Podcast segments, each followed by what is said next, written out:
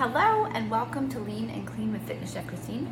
I am Christine, your host, and today we're gonna do things a little bit differently. So we're gonna talk about gut-friendly foods. First, I wanna show you my breakfast.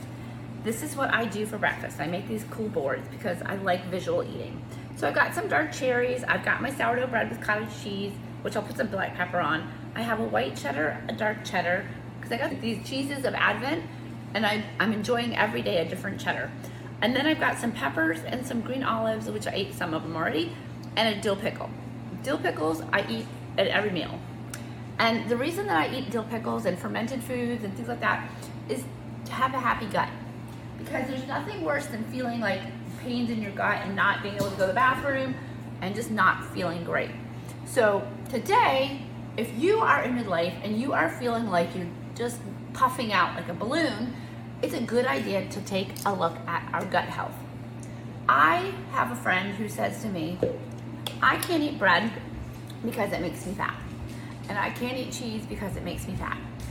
But what she's really saying is it hurts her gut because it makes it inflame.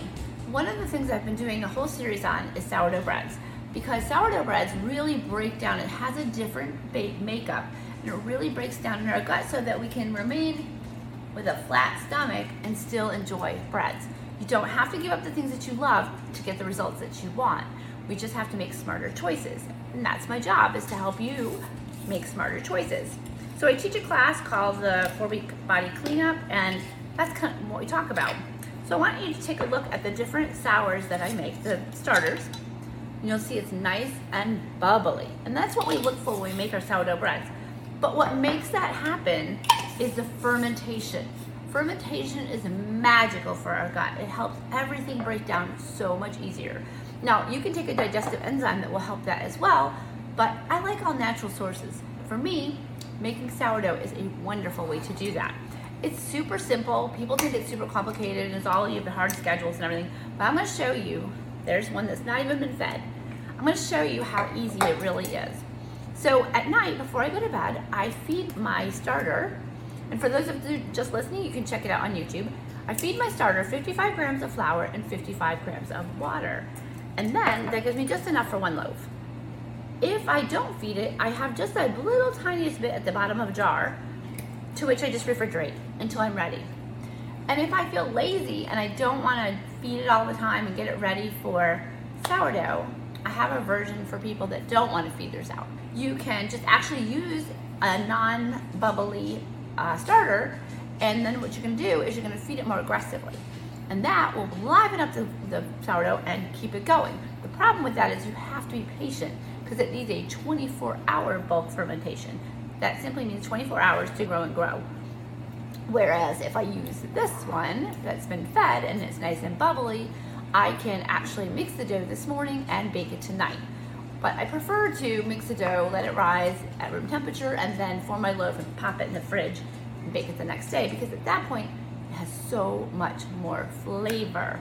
I'm gonna show you how easy this is, okay? It's really super easy. And I think it gets so overcomplicated. So the first thing that you need is a scale or just, we can eyeball it too, but I'm gonna show you just looking for a texture. So we're gonna take our starter, I'm going to measure it out now it should be almost the entire jar because if I'm adding 55 and 55, that only leaves 10%, 10 grams left for us to feed. So we're gonna go ahead and add that. We wanna get to 100 grams of starter. Again, it's almost the entire jar.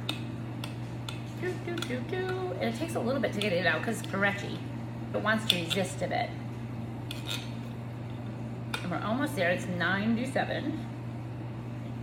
come on out of there. There we go. Now, if you get too much, you simply pick it up and remove it. You can use whatever you're using, a spatula, a knife, whatever. Or you can just take your fingers and just take some out. But for this demonstration, I will do just that. There we go. Now we got 100 grams in here. Now we need some water. We go 300 grams of water, and I use a bottled water.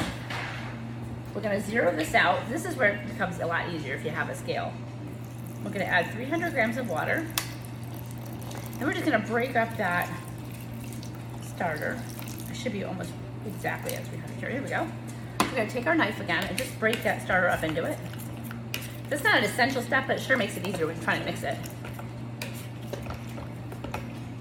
And then we're gonna add our flour. Now you can add equal parts of flour and water. You can add more flour than water. You have to decide your hydration level and what you're comfortable with working with. The thing about the hydration is the more it's wet dough, the holier your bread is gonna be. The drier the dough, the more the crumb is gonna be more even. You have to decide, do you care more about the sour flavor or do you care more about that kind of holy stained glass look to it? For me, I like to make sandwiches, so I really don't care that has a lot of holes. A little bit of fermentation is good. I'll show you one that I made the other day. And this was using an old starter, so you'll see it's not very holy, but it's got some holy holies in there, but it's got a lot of sour flavor to it. So you have to decide what is your goal. The more sour flavor, the easier it is to break down in your body because it has more active fermentation. Anyhow, let's move on. Okay, we're gonna zero that out and we're going to add in 450 grams. You could add in 500. It depends, like I said, how wet you want the dough to be go ahead and add, and then over here, right here. And then it just take your fingers and just move it around. Oh, actually, I have to add salt. I lied. We're gonna zero that out. And we're gonna add 12 grams of salt. And you want a good balance of salt. The salt will help it not grow too quickly. It will also give it additional flavor. If you've ever had salt-free bread, it's bleh. Okay, and our body needs the minerals from salt. So I either use a kosher salt or I use a um, sea salt. Okay, go around and around. And I always start the day with a pinch of sea salt on my tongue. Get those good minerals in there, that good magnesium. All right, let's go around and around. We're just gonna squish it up. All I'm doing is grabbing and squishing. That's the, the whole thing. We just wanna get it to where there's no, we're not kneading it necessarily. We just wanna get it to where there's no dry bits in there. And if you find that it is too dry, we add a little water. So even though we measured it, we're allowed to change it. It's no big deal. This is what I'm saying. It's fuss free. If you don't have a scale, you just eyeball it and you're still good. And it makes fabulous bread and you have nothing to worry about. All right. The rest of it is pretty much done by time. You could fold it. I recommend three folds where you just pick up the dough and fold it over on itself, just going around in a circle. Fold to the center, fold to the center. Let it rest 15 minutes and do it again and do it again. And then you just let it ferment at room temperature. If you didn't do any folds at all, it would still be good bread. You could just cover it and let it go. And we usually recommend nothing less than five hours, but if you let it go, 12 hours, still gonna work. 24 hours, it might run out of gas a little bit, but it'll still work. And the older that your starter is, the longer fermentation you need it to have gauge. If it's super bubbly and active, it might be ready in five hours. If it is, you haven't fed it in maybe a month or two, it's gonna need that 24 hours to feed on that. You're gonna need that. I'm gonna go wash my hands for a second. I'll be right back. Okay, I am back, clean hands and all. So now we're just gonna cover this and we're gonna let it rest at room temperature, like I said, for four to five hours and check on it and, and fold it and do all the fun stuff. And then we're gonna form that loaf and put it in the refrigerator. And you might be thinking, oh, Chris, that's a lot of work. But it isn't. We have spent less than five minutes making that dough, and the rest is just time. And then you bake it. So once the once I form the loaf, I pop it in the refrigerator overnight. Then I take the oven and I preheat it to 450 degrees, and I take the loaf out and I let it warm up a little bit. And then I slash it down the center so that it has a place to expand and doesn't look ugly. Or Conversely, you can look at this one I just made. I made it in focaccia style, so it's in a pan. And then you can just lift it out. Maybe it's stuck on there, I don't know. But you lift it out, and then you can make sandwiches that way, or you can slice it into breadsticks, however you like to do it. It's really versatile. You can make a sweet dough out of it by adding cinnamon sugar and some dried fruit.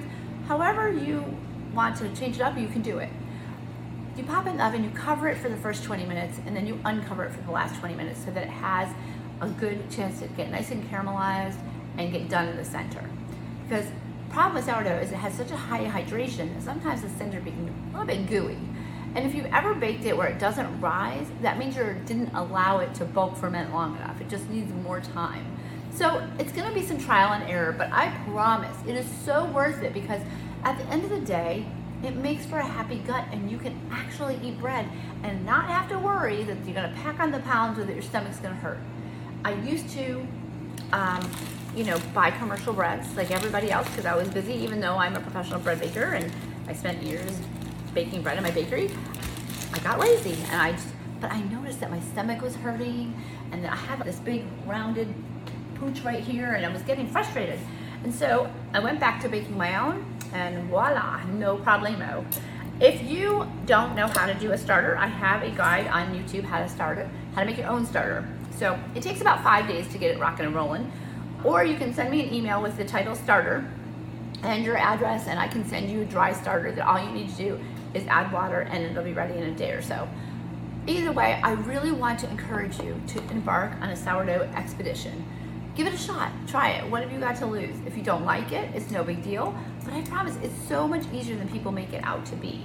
And if you really want the lazy sourdough way to do it, you can start with one teaspoon or one quarter teaspoon of yeast and water and flour and let that ferment at room temperature. It's sort of a cheater method, but it does get things rocking and rolling and it's better than not having any natural at all. At that point, then you would switch over, you would never use the yeast again, and you would just start feeding it flour and water when you're getting ready to use it.